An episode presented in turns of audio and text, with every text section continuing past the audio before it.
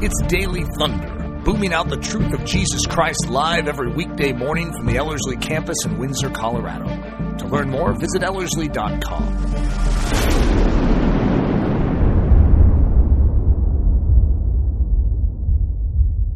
Hi, this is Nathan. In Philippians 4 4, Paul makes the audacious statement, Rejoice in the Lord always. And then, in case we missed it, he repeats and says, And again I say, Rejoice. Well, haven't you ever wondered what that actually means? And is that even possible, especially in light of the culture of today? Well, before we get into today's Daily Thunder, I wanted to remind you that we're just a couple of weeks out from Ellerslie's fall five week classic discipleship training program. If you ever wanted to take your faith deeper or learn how to properly live out the Christian life, or if you want to learn how to live victorious or study the Bible or have an effectual prayer life, those are all things that we cover in our five week discipleship program. It starts September 5th, and we love to have you join us. Again, it starts in just a couple of weeks. And if you'd like more information, please visit ellerslie.com forward slash daily. Now, again, in today's episode, we're going to be looking at Philippians chapter 4, verse 4, as we talk about Paul's command to rejoice always. Uh, if you have your Bibles, uh, Philippians chapter 4, uh, but we've been walking through Philippians chapter 4, and I'm looking specifically at the Christian mindset. And uh, the, the main focus is verses, uh, Philippians chapter 4, verse 4 through 9. And again, it goes to this whole idea of, okay, how is a Christian supposed to think? And uh, this is kind of stirring out of my own heart in the, in just the idea of as I'm looking at culture, as I'm looking at the Christian state of things right now, just as things are getting darker and, and just more depressing in a lot of ways, uh, how is a Christian supposed to think? Uh, how is a Christian supposed to function? How is a Christian what is the mindset of a Christian? And so, just kind of thinking and praying about that whole idea, just realizing that what Paul says in Philippians chapter 4 is really critical in terms of just the mindset of a Christian. So, what I just want to do is just want to read uh, read this passage with you, and then I want to look at uh, the first part of it. So, Philippians chapter 4, uh, starting with verse 4, Paul writes, Rejoice in the Lord always. And again, I will say, rejoice. Let everyone come to know your gentleness. The Lord is at hand. Be anxious for nothing, but in everything, by prayer and supplication with gratitude, make your requests known to God. And the peace of God, which surpasses all understanding, will protect your hearts and minds through Christ Jesus. Finally, brothers, whatever things are true, whatever things are honest, whatever things are just, whatever things are pure, whatever things are lovely, whatever things are of good rapport, if there is any virtue and if there is any praise, think on these things. Do those things which you have both learned and received and heard and seen in me, and the God of peace will be with you. I just think it's a phenomenal declaration of where we are to keep our focus uh, in this day and age. Uh, I want to look specifically this morning with you at verse 4. Uh, again, the last couple of episodes or last couple of sessions, we've been walking through just kind of an overview of kind of getting us to this passage. But if you look at verse 4, verse 4 is intriguing. Paul says, Rejoice in the Lord always. And again, I will say, rejoice. Uh, that word rejoice, or the idea of joy, uh, is, is, is replete throughout the book of Philippians. And in fact, that word for rejoice or joy shows up 16 times in our book. In other words, and granted, he uses it in a variety of ways, but Paul is consistently saying joy. Hey, hey, I'm, I'm so joy filled. Hey, have the, have the same mind and be filled with joy. Hey, rejoice, rejoice. I mean, he just has constantly hitting that theme of joy and rejoice 16 times again in the book of Philippians. Now, the way he uses it here in verse 4, this word rejoice, again, I say rejoice, now, please, please contain yourself. It is a present active imperative. All right, no one else is excited. But it's a present active imperative. Now, if, if you don't, if that doesn't make any sense to you, let me explain it. Uh, it is an imperative, which means this is a command. So Paul is not making a suggestion. He's not saying, well, when it's easy, he's not saying, hey, I recommend, hey, rejoice. This is a command.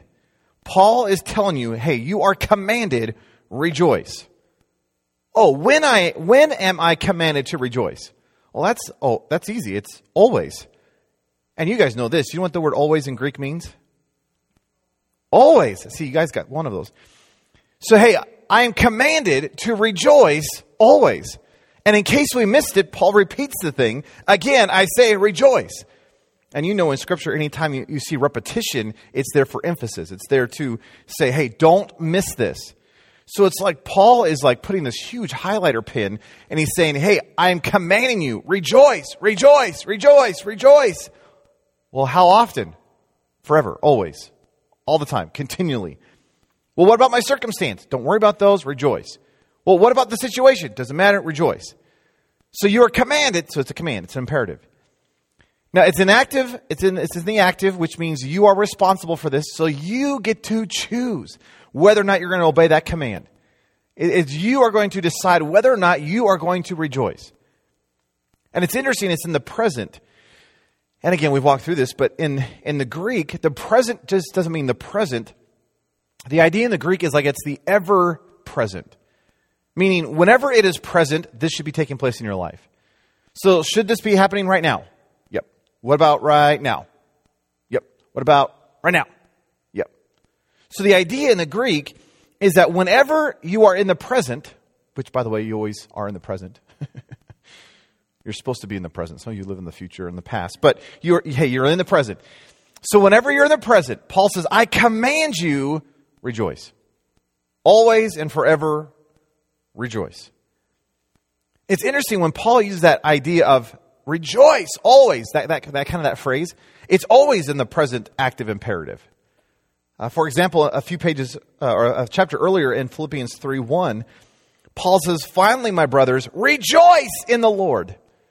It's a present active imperative. He's commanding you, hey, whenever it's the present, how are you re- how, what are you supposed to do? You are to rejoice in the Lord in 1 Thessalonians 5:16 through 18, uh, which some people have called the official like standing orders of the gospel. In other words, you know, how do you live out the gospel? Paul says in 1, 1 Thessalonians 5:16 through 18, "Rejoice always, pray without ceasing, give thanks in all circumstance, for this is the will of God in Christ Jesus for you." Do you know what the will of God is? In, uh, do you know what the will of God in Christ is for you? Rejoice, pray, give thanks. And again, it's all in the present active imperative. So you got you got to hear the emphasis of this thing. Paul's not making a suggestion. He's not saying, "Hey, I highly recommend that you know when you're facing trials of many kinds, rejoice. Uh, yeah, just choose rejoicing." He's saying, "No, you have got to determine in your soul that at every moment of every single day, regardless of what is going on, whenever you're living in the present, I am going to choose to rejoice." Now that is a whole lot easier said than done. But that's, hey, that's the command. Now you realize Paul says this stuff all over the place. And again, I just, I just find it so fascinating that, that there's this repetition all throughout Scripture. So let me just give you a few of these for kicks and giggles. Uh, 1 Thessalonians 1 6. You can just listen to all this. Paul is consistently talking about joy in the middle of suffering. Listen, 1 Thessalonians 1 6. And you became imitators of us and of the Lord, for you received the word in much affliction what on earth?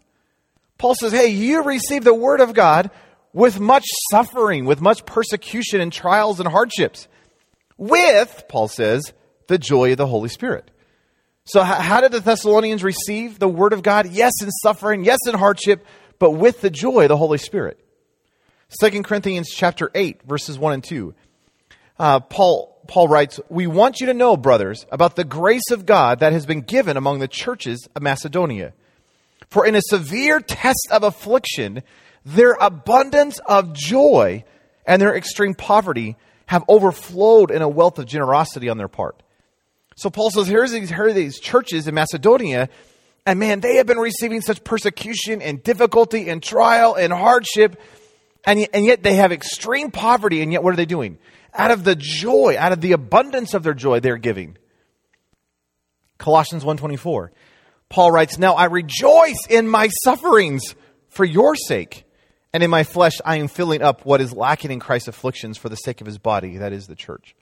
Paul says, Man, I am just celebrating the fact that I'm suffering. Who is this? This is crazy. Romans 5, verses 3 and 4. Paul says, Not only that, but we rejoice in our sufferings, knowing that suffering produces endurance, and endurance produces character, and character produces hope. Romans 12, 12. Rejoice in hope. Be patient in tribulation. Be constant in prayer. So there seems like there's this undercurrent of all that Paul is saying, where he's saying, hey, it doesn't matter the situation, it doesn't matter the circumstance. And if you if you put your mind in the in the culture of what Paul is writing or where Paul's writing, right? It, it's governed by Rome. Christians are being persecuted. Hey, there are lots of trials and hardships and difficulties and pressures and and Paul's not just saying, hey, when you have freedom and things are going well and you win the lottery, woo, rejoice. He's saying, look, I know things are hard and I know there's persecution and I know there's difficulty and, and I know there's hardship and I know there's pressure and I know I, I get all that. So will you choose to rejoice? Now, with that as the, as the mindset, uh, let me give you 12 reflections on rejoicing. Now, I know, I already criticized myself this morning. You know, as, as a communicator, you're only supposed to like maybe have three points, maybe four at the most. So you could say I've got four groups of three, I guess. You know, I, I, don't know how you want to deal with it. Uh, but just looking at this idea of rejoicing and joy, I was just trying to make a list of what does Scripture say and what are some of the realities of joy for the, for the believer. And so I, I had a list of 12, and I didn't know how to shorten it, so we'll just have 12. But just ponder these in light of this idea that we are called to rejoice in the Lord always. Again, I say rejoice. So if that is going to take place in our life, uh, here are 12 ideas or 12 reflections. Number one, you are going to have to know the source of the joy. Joy is not some random thing out there that we're hoping to obtain. The world has that mindset, and yet the world will never fully be able to embrace joy. Why? Because they don't even know the source of joy. What is the source of joy? You'll never guess. No one's even going to try. Okay, I'll just tell you. The source of joy is Jesus himself. I love Psalm 16:11. Psalm 16:11 says, "You make known to me the path of life. In your presence, get this, in your presence, O God, is the fullness of joy. At your right hand are pleasures forevermore." So, hey, if you need joy, if you are looking for joy, hey, if you need to rejoice, where, where is the one place you're going to find that? God. Because it is in His presence that there is fullness of joy. So why would you look anywhere else? I love what Leonard Ravenhill once he says that entertainment is the devil's substitute for joy. And if you look at culture today, we, we are trying to satisfy something. We're looking for something. We're looking for peace and rest and happiness and all this kind of stuff. And so we're going out and looking at sports and sexuality and you know drugs and I mean you just start looking at what the culture is going to, what, it is a seeking after joy, and yet the source of joy, according to Scripture, is in God Himself. And if you get wrapped up in Him, you find joy. Not because He gives you joy, but because He is joy itself. In fact, you even see that in our passage rejoice in the Lord. So, where am I supposed to put my rejoicing? Where is my rejoice focused? In the Lord. So, hey, if I'm going to rejoice in the Lord always, I've got to recognize that the source of the joy itself is in Jesus. I, I, like what William Barclay said. He's a, he's a scholar, commentator guy. He says, Christian joy is independent of all things on earth because it has its source in the continual presence of Christ. I like that. That was good. You've got to get a hold of this idea that Jesus doesn't just have joy, Jesus doesn't just give you joy, Jesus is the fullness of joy itself. That it is in the presence of God that you find the fullness of joy. And I, and I love what Hebrews, uh, sorry, Hebrews 13 8 says that Jesus is the same yesterday, today, and forever. So if the fullness of joy was found in God yesterday, where is the fullness of joy going to be found today? In Him. Where's it going to be found tomorrow? In Him. Oh, so when we get to heaven, heaven is going to be our replacement and heaven itself will be our joy. No, what are you talking about? No, the reason heaven is joy filled is because it has the fullness of the presence of God Himself. So, where is the source of our joy? It's in the Lord. So the only option I have then to rejoice in the Lord always is to find my joy in the Lord. That is so foundational in the passage. Uh, number two is the idea that joy is a fruit. Uh, uh obviously, Galatians 5 22 through 23, uh, Paul writes that, that the fruit of the Spirit is love, joy, peace, patience, kindness, goodness, faithfulness, gentleness, and self control. That joy is one of the fruits of the Spirit. Meaning what? we, we keep going back to this idea. But it's not that, all right, I, I need the fruits of the Spirit, so I'm going to I'm going to grit my teeth and try to pull off the fruits of the Spirit. That's, that's not how they work. The only way you're going to have fruit of the Spirit is when you're in the Spirit. And when the Spirit of God lives inside of you, we call him the Holy Spirit. When the Spirit lives inside of you, so I'm in Jesus, Jesus is in me through his Spirit, what begins to bubble forth out of my life? The fruit. So it's not that I go after the fruit, I go after the source, right? It's that uh, vine and branch thing from John chapter 15. That as long as the branch is remaining, holding tight to, clinging to the vine, the life sap of the vine flows out into the branches and produces fruit. So, what is the job description of the branch? Not producing fruit. The job description of the branch is staying tight to the vine. And as long as the branch is holding to the vine, as long as the branch is abiding on that vine, the life of the vine flows into the branch and it will produce fruit. So the fruit then is the natural outflow of the life. So, hey, if you want to produce joy at all times, says Paul, then you've got to recognize that this is not you gritting and determining and gritting your teeth and just trying to pull off joy. This is allowing the Spirit of God to bring this thing out of you. Now, again, in our passage, this thing is active, which means, hey, you, hey, you're going to have to pull this off. Hey, you're going to have to decide on this thing. But while you are pulling it off and you're deciding to do it, it's really not you. Why? Because your, your joy is in the Lord. So he is the source of it, but he's, he's the one who's going to be bringing this out within us. Does that make any sense?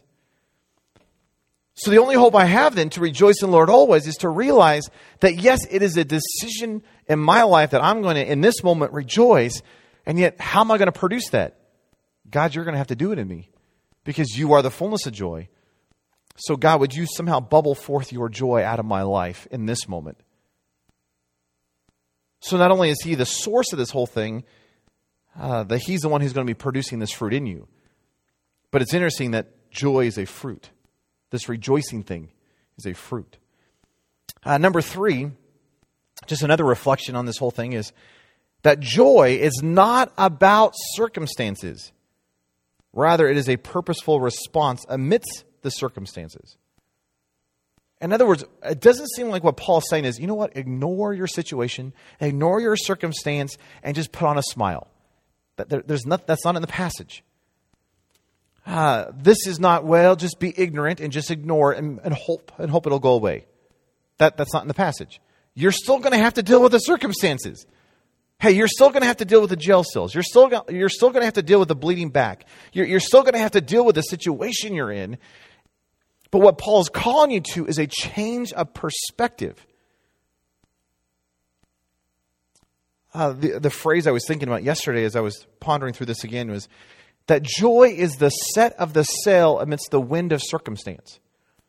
That the, the, the, the winds of circumstance are going to be blowing. The, the winds are going to be, hey, they're, they're coming at you. You don't get a choice in that. But you do get a choice of whether or not you set, you know, you, you pull up the sail and you let the circumstances bring you somewhere. That you begin to recognize that, okay, I need a brand new perspective in the middle of this. So, God, I'm going to trust you in this. And so I'm determining that I'm going to have joy in the middle of my circumstance and that you're going to use the circumstance in my life to bring about something good. But again, you're not ignorant of the circumstances. Does that make any sense? So, so this is not a whoa, I'm really excited. Uh, or uh, how should I say this? It's not ignoring the thing around you, it's deciding to rejoice in the midst of what's going on around you. Uh, we have to remember that when Paul wrote verse 4 here, that he's not writing some cute refrigerator statement. Right? He's not writing a little thing that, you know, he, you know, you can put on doilies and pillowcases or whatever, right? Ah, oh, rejoice in the Lord always. Oh, bless, bless the Lord. Right? This is not a refrigerator statement. Paul is writing this statement from a prison cell. Hey, his back has been bleeding. He's, hey, he's been torn up. He's in the middle of a jail cell. And in the middle of that circumstance, which by the way is probably a lot worse than what we're going through, Paul says, Hey, can I remind you? Rejoice.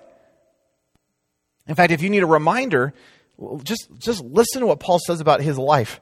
2 Corinthians 11, verses 24 through 28. Just, just ponder this. Five times I received at the hand of the Jews the 40 lashes minus one. So you ever saw Passion of the Christ? You know, they, you know, they tie the person up to the, the post, strip the back, and they have this cat of nine tails. So it's this, it's this cord, it's like this leather thing, and on the end has rocks and glass and bone and just anything that will shred someone's flesh. And of course, they, they hit the person's back 39 times because in the Roman thought is if you hit them 40 times, they'd die. So let's bring them all the way up to the very cl- the closest point of death and then stop. Paul went through that five times. I mean, the likelihood is he had no back because what little flesh he had after the first one was torn out of the second one. And by the time you get done with the second one, you, you, there's no more flesh to be pulled out. It's just scars. So if you imagine this five times, where the scars are being reopened and just his back would have looked like a mess. Now, that alone would have been horrible. But he says, hey, but three times I was beaten with a rod. Which is not like, you know, you, you take a little stick and, right? This is like a stick and it's whack, whack, whack kind of stuff. Three times. Once I was stoned, where you take big rocks and throw it at somebody's head, hoping to kill them. Right? The, whole, the intent is to crush their skull. Uh, three times I was shipwrecked. A night and a day I was adrift at sea. I was on journeys frequent, in dangers of rivers, dangers of robbers, dangers of my own people, dangers of Gentiles, dangers of the city, dangers in the wilderness. There's lots of dangers. uh, dangers at sea, dangers of false brothers, in toil and hardship through many sleepless nights, and hunger and thirst, often without food, in cold and exposure. And if that wasn't enough, says Paul, the daily pressure and the stress, the anxiety of all the churches weighed upon me. And it's in the middle of that mindset, Paul says, Hey, can I tell you, rejoice! When? Always. So, Paul, you're telling me that when your back is being beaten by a cat of nine tails, you're telling me you're supposed to rejoice in that? Paul says, Yeah. Aren't you screaming with pain? He says, Yes. because that's the only that's the only response you, you, you can have at that moment. Hey, this thing's painful. But in the middle of the pain, rejoice. So every scream is a, woo, Jesus, kind of a scream. Now that seems insane to me, but Paul says, hey, that's, how, that's what's supposed to happen. So again, it's not an ignorance of the situation. It's not like Paul's tied up to the post and he's just like, oh, I love the fact that I'm, a beat, I'm on a beach with a glass of lemonade. And it's, he's not, he's not ignorant of the fact that he's being beaten. It's just that he's choosing a position of rejoicing in the midst of the beating. And the same thing's true about our life that, hey, we are called to rejoice in the Lord always, which is not an ignorance of what's going on around us. It's a decision in the midst of what's going on around us. I am choosing to rejoice in this situation. And by the way, the, the, there's some scholars who point out the fact that there's an undercurrent of this idea of rejoice, which is this idea of praise. That, hey, if I'm going to rejoice in the Lord, what is that? It is a setting your gaze. It's, it's that set of the cell idea, and I'm going to praise Him in the midst of this. That's hard to do. Which is why it needs to be a fruit. Which is why you need to know the source of this thing. Because again, this is not based on circumstance, this is not an emotion. Uh, that word rejoice, it's interesting when you, when you get into the word, it has this idea of leaping, which we've talked about around here all the time. But, but that word rejoice has this idea of it's a, it's a, it's a, it's a, it's a leap of the soul. Uh, sometimes even a physical leap, but it is a leap of the soul. That when all the pressures are put, pushing down upon you, you are leaping on the inside. I love what Luke 6, verse 22 through 23 says. Uh, Jesus says in Luke 6, Blessed are you when people hate you and then exclude you and revile you and spurn your name as evil on account of the Son of Man. Rejoice in that day and leap for joy. For behold, your reward is great in heaven for so their fathers did to the prophets. So Jesus says, hey, when things are just looking horrible, you're being persecuted, everyone hates you, hey, they're spurning your name, they're reviling, woo, do you know what you get to do? You get to rejoice and leap. And there is a determination within your soul that, again, it's not the circumstance. You're not ignorant, but it's not the circumstances that's causing the leaping. If anything, they put the pressure. But it's the pressure that causes you to leap. Which takes us to number four, which is this idea of rejoicing doesn't have to make sense.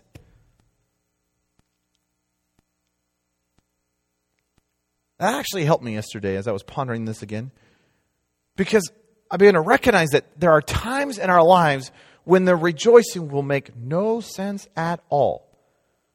So rejoicing can happen even if there's tears in your eyes and sorrow in your soul. Because again, joy is not an emotion like happiness. So whether you're happy or whether you're sad, you are called to rejoice. So rejoicing then is not a, is not an emotional thing. It's a decision. It's a set of the is a set of the gaze kind of thing. So even if rejoicing makes no sense at all in your circumstance, even if it, even if there's no comprehension, you are still commanded to rejoice. And there are times in our lives when we have to command ourselves to do something Scripture says. I've been fascinated with the Psalms that several times in the Psalms, the psalmist commands their soul to do an activity. Isn't that interesting? It's like the soul, which is, which is the, the, the heart of who we are as people. You know, we don't have souls, we are souls, right? Our souls have bodies, right? You're not a body, you're a soul, technically. But they're so intertwined, you can't separate them, right? Until, until death do us part. But, but here's my soul, and there's times when I have to look at my soul and I have to command my soul, soul, you better do this because this is what I know is true. So, though you may feel the anxiety going this way, and though you may feel the fear going this way, and though you may feel the worry going this way, soul, keep your focus. For example, Psalm 42, verse 11. The psalmist asks, Why are you cast down, O my soul?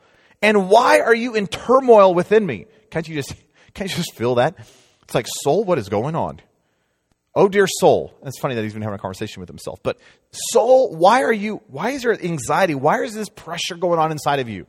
And listen what the psalmist says uh, in verse 11. He's at the end of this. Why are you cast down, on my soul? Why are you in turmoil within me? Hope in God, for I shall again praise him, my salvation and my God. So here's the psalmist saying, Saul, why are you downcast? You are going to hope in God. And he's commanding his soul to set, to turn his gaze and to set it properly. So you recognize when it comes to this idea of rejoicing, there's going to be times in our life when the rejoicing makes no sense.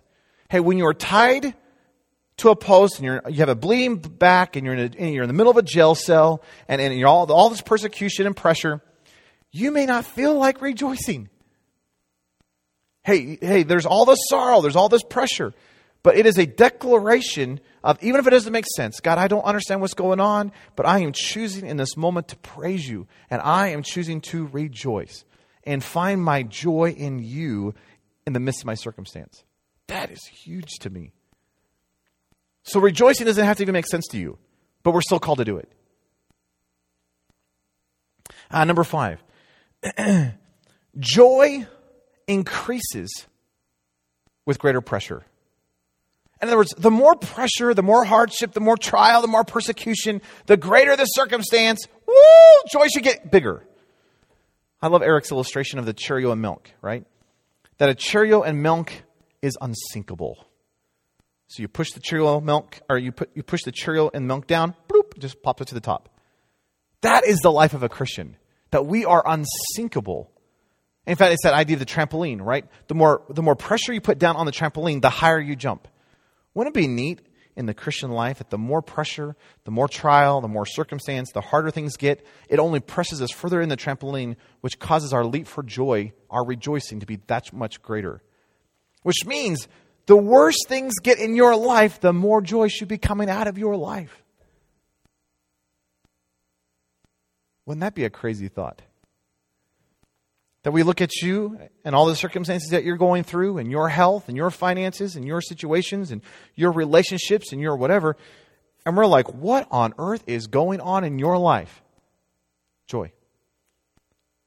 That, that hey, I'm, I'm suffering great joy. Woo, I mean, or sorry, I'm not suffering great joy. I'm suffering greatly, so woo, look at my joy, kind of thing. Uh, there's a scholar, I, I liked what he said here. He said that Paul doubles the command. So again, he says, rejoice in the Lord always. Then he repeats this. Again, I say rejoice. So Paul doubles the command in case there are those who object in rejoicing in the time of suffering or saying that it is inappropriate. A time of suffering is a time when rejoicing in the Lord is the only way to survive. In no way is Paul simply advocating a positive mental attitude or urging his readers to cheer up and have a nice day. His double emphasis on joy comes from his own experience of knowing the resurrection power of Christ and participating in his sufferings in his Roman prison. In other words, you realize that sometimes, hey, the pressure that's coming upon you is the only way you're going you're gonna make it through that thing. And again, wouldn't it be fascinating if the greater the circumstance, the greater the pressure only increased the amount of joy in our life? In fact, that's the whole tenor of Scripture, is that the more pressure in, more pressure you're in, the more grace you receive, which means the more hope you can have, which means your joy better be exuberant. That's convicting. and all you have to do is look at our responses during COVID. COVID happens, oh no! Wouldn't it have been interesting if COVID happens, we're like, woo! Okay, let's get off that one. All right. Uh, number six. Joy is a present declaration of our future hope. Joy is a present declaration in our future hope. In other words, we rejoice now because we know the future. That, that we have confidence now, no matter the circumstance, because we know where this is all heading. Uh, Luke 10, verse 20 uh, Jesus says, Nevertheless, do not rejoice in this. He's talking about the circumstance stuff. That the spirits are subject to you, but rejoice that your names are written in heaven. Jesus, you know why you should be rejoicing? Because there is a surety, there's, a, there is this eternal salvation that you get to have. There's this eternal bliss in the reality of, of being in the very presence of God. So, yeah, things may be hard now, but woo, hey, your name is written in the, in the book of life. So I can rejoice now in any circumstance. Why? Because I know where I'm heading.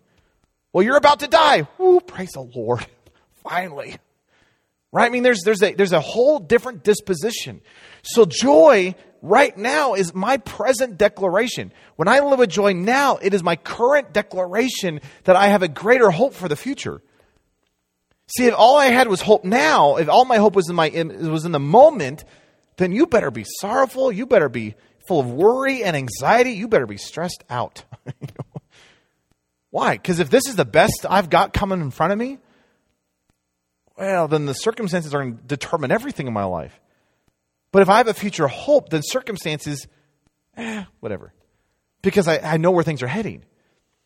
Let me just give you a few verses about this idea of what, what would happen if we lived with eternity on our mind. Like, what if we really had an eternal perspective? because I'm convinced if we had an eternal perspective, it would change how we see the present circumstances, which means we can always rejoice. So 1 Peter 4:13.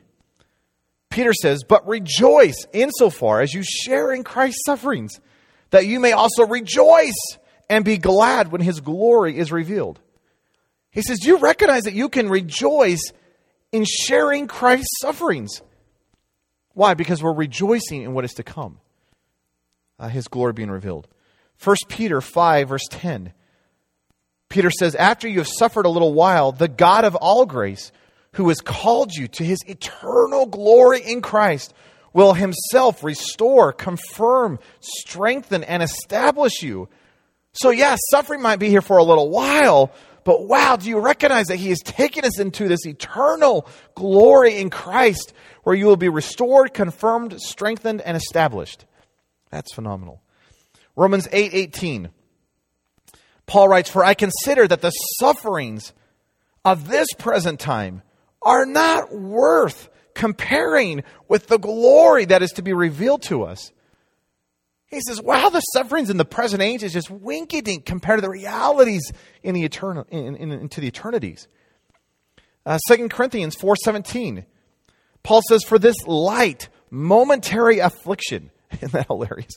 You're being beaten, you're scourged, you're being put in prison. And Paul calls it a light, momentary affliction. But he says, for this light, momentary affliction is preparing us for an eternal weight of glory beyond all comparison. That, that what the suffering's doing is preparing us for the future. Hebrews 12, verse 11. For the moment, all discipline seems painful rather than pleasant. But later, it yields the peaceable fruit of righteousness to those who are trained by it. Do you not realize that, yeah, difficulty and hardship now is, is yeah, it's hard. But hey, it is training you up and it's producing something in your life. That yes, I can rejoice in the present. Why? Because there's a future hope. I love what Hebrews 11 13, uh, verse 5 and 6 says. God Himself has told us, I will never leave you nor forsake you. So we can boldly say, The Lord is my helper. I shall not fear. What can man do to me? So, how is it that we can say, What can man do to me? Hey, I don't have to fear. It's because we know that He's with us. See, wouldn't it be amazing that this idea that joy in this present moment is our declaration of a future hope? It's a future trust. Uh, number seven, joy exposes and declares our focus and trust in God. And it kind of ties back into the, this previous one but what you begin to recognize is that when we live in joy, despite the circumstance, it is declaring our, our focus. And it's declaring our trust in God's provision and His timing. So even if I don't see the results, even if I don't see the fulfillment, even if I don't see the outcome, when I rejoice in the moment, I am declaring that my focus is upon God and that I trust Him, that I trust His provision, I trust His timing, Hey, if I live in worry and concern and anxiety, what is that declaring? It's declaring that my focus is on my current circumstance. It's actually declaring that I don't trust God. Because, hey, if I truly trusted God, would I just relax? Which is why Jesus says, hey, don't worry. Hey, have no fear. And we're like, that's insane. And Jesus would say, well, not if you know where your focus is at. If you actually understood who your God is, you could actually rest in that reality. So, joy then is a declaration of my focus and my trust in God. And there's several examples throughout Scripture, but we don't, we don't have time to get into all those. But, but you start looking at like Abraham, and here's Abraham. He never saw the fulfillment of the promise. And yet he rejoiced, he trusted in his God. He had his gaze set. Uh, Hebrews 11 13 says that they died in faith, not having received the things promised, but having seen them and greeted them from afar, they acknowledged that they were strangers and exiles on the earth. And if you follow the passage in Hebrews 11, the idea is that here they were, they never received the promise that God gave, and yet they had one focus and one trust it's in their God. See, joy declares that in our life. Uh, number eight, uh, we rejoice because we know that trials and difficulties lead to maturity. James chapter 1 verse 2 through 4 says, "Count it all joy, brothers, when you meet trials of various kinds." What? You're telling me that when I face a whole bunch of different kinds of trials, I am to count it joy? All joy? James says, "Ah, oh, yes." Why? Paul uh, sorry, Paul. James says, "For you know that the testing of your faith produces steadfastness, and steadfastness having its full effect, that you may be perfect and complete and lacking nothing." I, I read it a little earlier, but the Romans 5, 3 through 4, Paul says, Not only that, but we rejoice in our sufferings, knowing that suffering produces endurance, endurance produces character, and character produces hope. So you realize that we can rejoice now. Why? Because we know that the trials and the difficulties and the pressures we're facing now is only causing maturity and development and character and endurance and hope in our life. So when trials come, when suffering arrives, arrives, we can say, woo, this is a good thing for me. I mean, I know this is hard. I know there's a lot of pressure. I know this is crazy. And I, I can't be ignorant of it. I'm going to have to deal with it. I get all that. Well, we're going to have to deal with the flat tire. I understand that. But the flat tire, woo, this is, this is going to work good in my life. Hey, you look at the whole COVID thing and, and, all, and all the stuff that's been going on, you realize as Christians, we should be rejoicing. Why? Because the pressure of COVID, and, and, and, whether you want to consider it a political thing or not at this point, but hey, all that pressure and all that stuff that's going on, you realize that whether or not it's real or fake or whatever, however you want to see it, doesn't actually matter. The fact that it's even there and putting pressure, we should be rejoicing. Why? Because it's doing something in us to shape us more and more like Jesus. That is producing hope and character and endurance and maturity in the Christian life. So, hey, I could look at any circumstance and rejoice in it. Why? Because I realize that God is going to leverage and use that for my good. Romans 8 28. So, why not just rejoice in it? Why not thank God for it? It's not that He's causing it. We understand that. God doesn't cause sin. Hey, I understand that. So, when I'm facing difficulty and hardship because someone else sinned and I'm, and I'm facing the consequences of their sin, I can still rejoice. Not because God caused it, because He's going to use that in my life. Uh, number nine, joy is most evident or most clearly seen in our trials, sufferings, hardships, difficulties, and weaknesses. It's not just that we know that the, the sufferings and the difficulties are producing something within us. We should be able to rejoice because we know that that is when our joy is most evident. When should people know that we are Christians the most? When we're facing hardship and trials and sufferings and persecution. Which is why in the ancient days, the blood of the martyrs was the seed of the church. That when the onlooking world was watching how Christians were behaving in the arenas, being eaten by wild beasts, and here they are, they're down on their knees and they're worshiping and praising God, singing instead of running around screaming, the world goes, What is that? Because that's not normal. Hey, when you're being led off to your crucifixion and you are rejoicing and you have a smile on your face and you're like, woo, today's the day. You know, let's, hey, let's pull out the party hats and the Diet 7 Up and let's go. Hey, when you are rejoicing in that circumstance, the world does not know what to do with that. And that picture of joy in the middle of the hardship was one of the greatest declarations of the gospel. And he goes back to that idea of the uh, toothpaste tube. Right, when you squeeze a tube of toothpaste, what comes out? Toothpaste. Why? Because toothpaste was in the tube. The reason toothpaste comes out is not because of the squeezing, it's always being squeezed. The question is when it's being squeezed, what comes out of it? So in our lives, you will be squeezed. Guaranteed, it is promised in Scripture. Woo. So when you are being squeezed, what comes out of you? The question is not, am I going to be squeezed? The question is, when I'm squeezed, what comes out? Wouldn't it be amazing if when life squeezes you, whoop, joy comes out? Do you know what that is? That is a picture of the life of Christ within you. Because the source of all joy is Jesus, because he's the fullness of joy. So when, you, when life is squeezing you and joy comes out of you, it's a picture of the gospel. It's a picture of Christ. So joy then is most evident or seen when we're facing trials and hardships. And again, the more the pressure, the harder the circumstance, the more joy should be seen. I mean, the harder you squeeze a tube of toothpaste, more toothpaste should come out. So, hey, if you're being squeezed, you should be going, ooh, squeeze me harder, squeeze me harder. Okay, maybe not. But hey, that's a thought. uh, listen to what uh, Paul says in 2 Corinthians 12 9.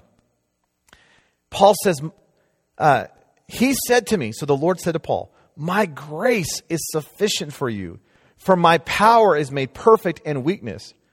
So Paul says, Therefore, I will boast all the more gladly in my weaknesses, so that the power of Christ may rest upon me. Do you know what I'm going to do, says Paul? I'm going to rejoice in my hardships. I'm going to rejoice in my weaknesses. I'm going to rejoice when things are difficult. Why?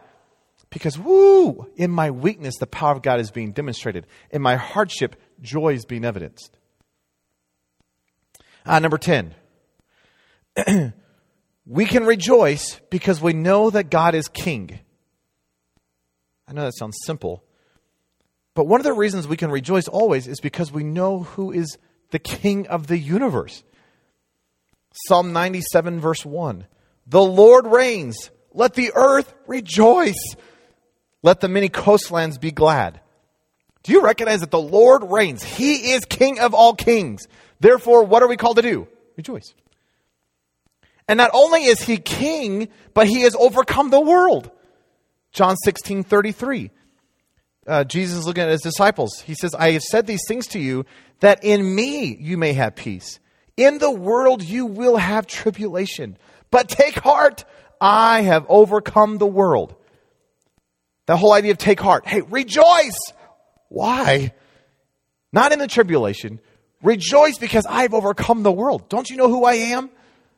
So, in any tribulation, in any, any circumstance, do you realize that God is the King of all kings and He has overcome the world? So, I can rejoice in that. Uh, number 11, we rejoice because God is a God of joy. In other words, He's just building us, He's, he's shaping us to reflect His own character. He is a God of joy. And so we can rejoice always. Why? Because He rejoices always. Uh, Zephaniah 3.17. Zephaniah records, The Lord your God is in your midst, a mighty one who will save. Get this. He will rejoice over you with gladness. He will quiet you by his love. He will exalt over you with loud singing. Nehemiah 8:10. Do not be grieved, for the joy of the Lord is your strength. Do you know what our strength is as believers? His joy. His joy is our strength. So if I'm, if I'm facing difficulty and I need His strength in this moment, guess how I'm going to experience His strength? Yes, His provision. Yes, His grace. But I'm going to also experience His strength by experiencing His joy. That's phenomenal. Uh, John 15, 11. These things I have spoken to you, says Jesus, that my joy may be in you and your joy may be full.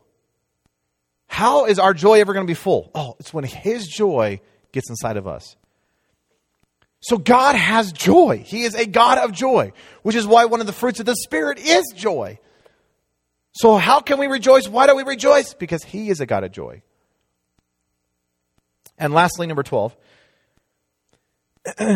just another reflection.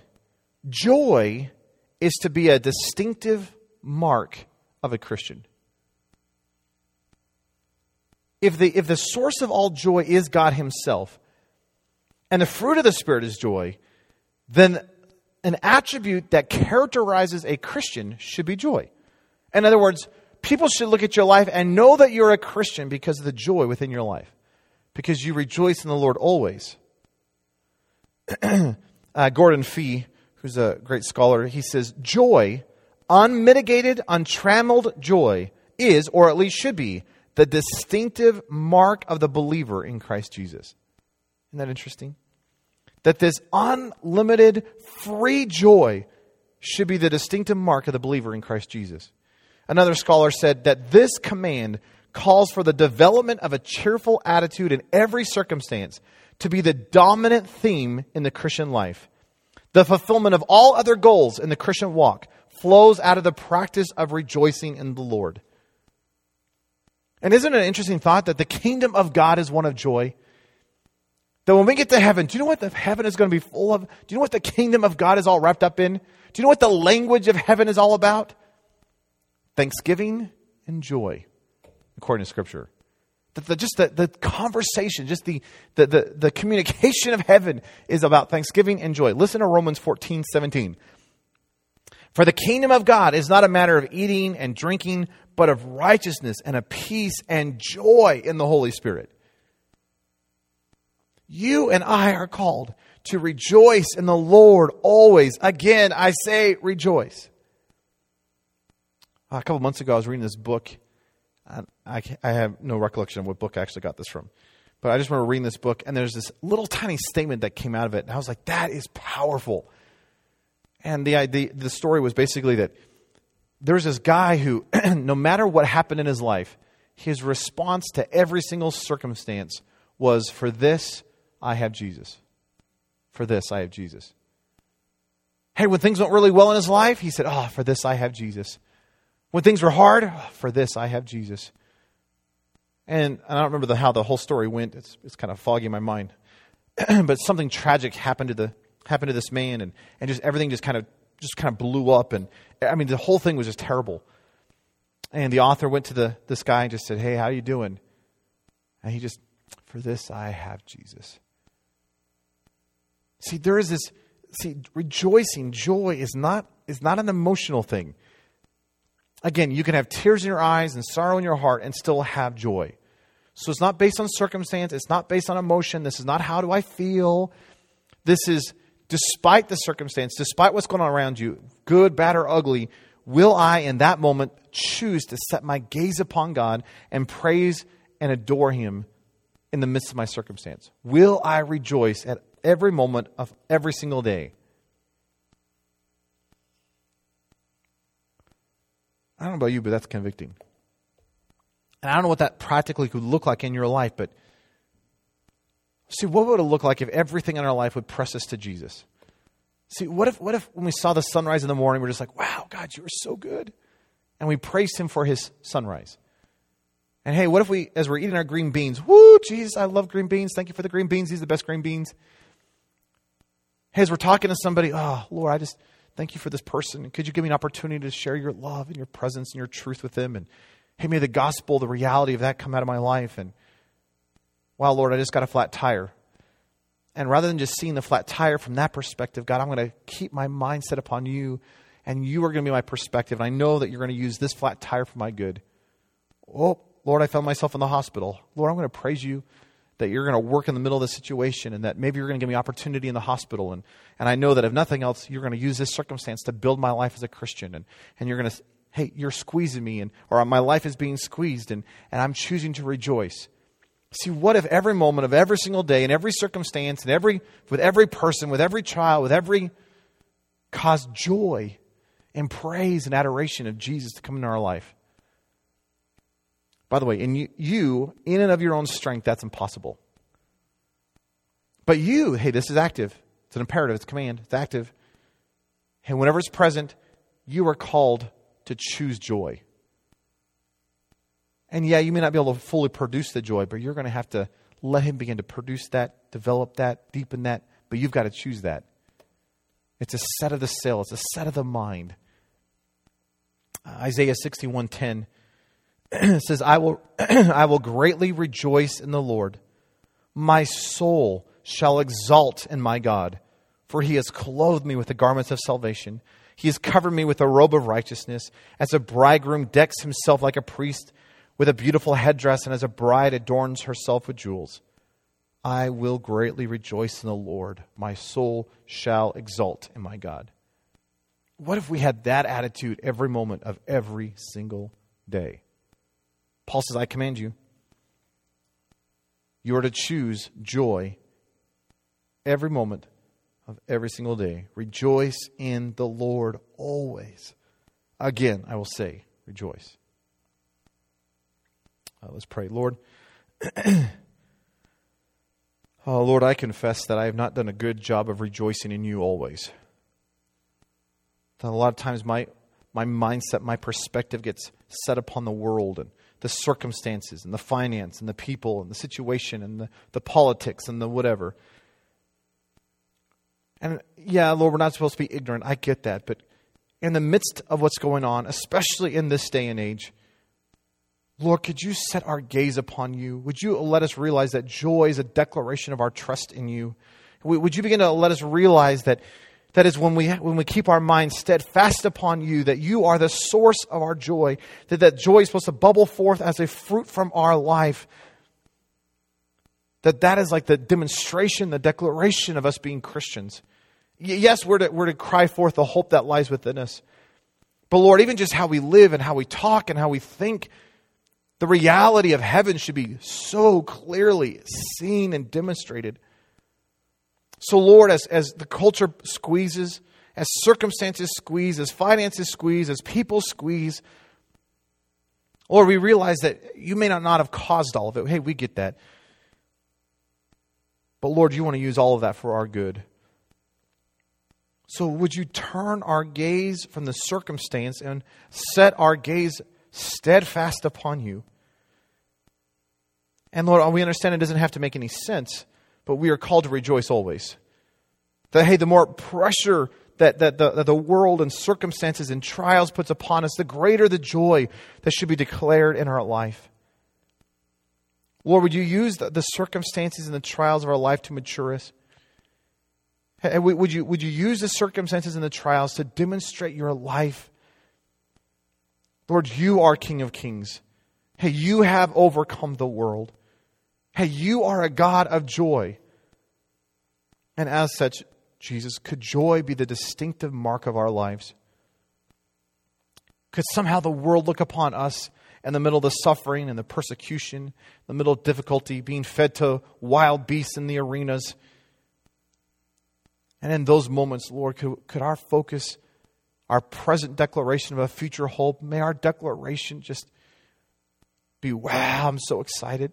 Look at what God's doing. Yeah, it's hard, bleeding back, prison cells. Yeah, there's difficulty, sorrow in the heart, tears in the eyes, sure, but wow, I've got joy because I have you. Lord, the reality of this whole thing is how am I ever going to have that mindset? How, how on earth am I going to have joy at all times? It's going to mean I need you at all times. That there's never a moment in my life where I, I, I can walk forward without you because in you is the fullness of joy. That you are the source of this thing.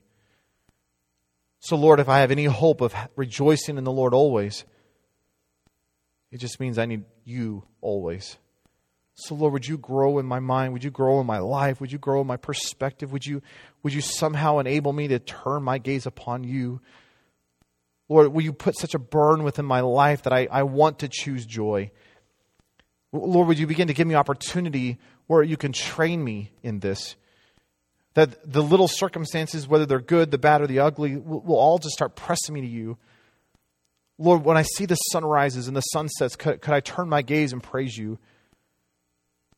Hey, when I'm in the conversations, could, could I use those moments? Hey, when I'm eating green beans and Hey, uh, Lord, when I'm facing trials and difficulties, hey, when I look at my bank account, hey, when, when, I, when I face persecution, hey, when, when there's hardship and I have to deal with certain situations or people, Lord, would you, through your Spirit, freshly remind me to choose joy? And then will you give me the power and the grace to live in that? Lord, we need to be a people who rejoice in you always. So, Lord, this is the day that you have made we will rejoice and be glad in it. Love you, Jesus. Thank you that we even have the possibility of rejoicing always. And it's only because of you. So, Lord, we just give you the praise, the glory, the adoration, for you are worthy. Love you, Jesus, in your precious, powerful name we pray. Daily Thunder is a listener supported production of Ellerslie Discipleship Training. At Ellerslie, we are laboring to rouse the Church of Jesus Christ out of its lethargy and build brave hearted Christians for such a time as this. Daily Thunder is delivered live and streamed daily Monday through Friday at 8:15 a.m. And our weekend service is streamed at 9 a.m. on Sunday mornings. Join us at live.ellerslie.com. We invite you to visit us at the beautiful Ellerslie campus in Windsor, Colorado for a day, a week, or an entire season of gospel centered spiritual training. Learn more at Ellerslie.com. Thanks for listening.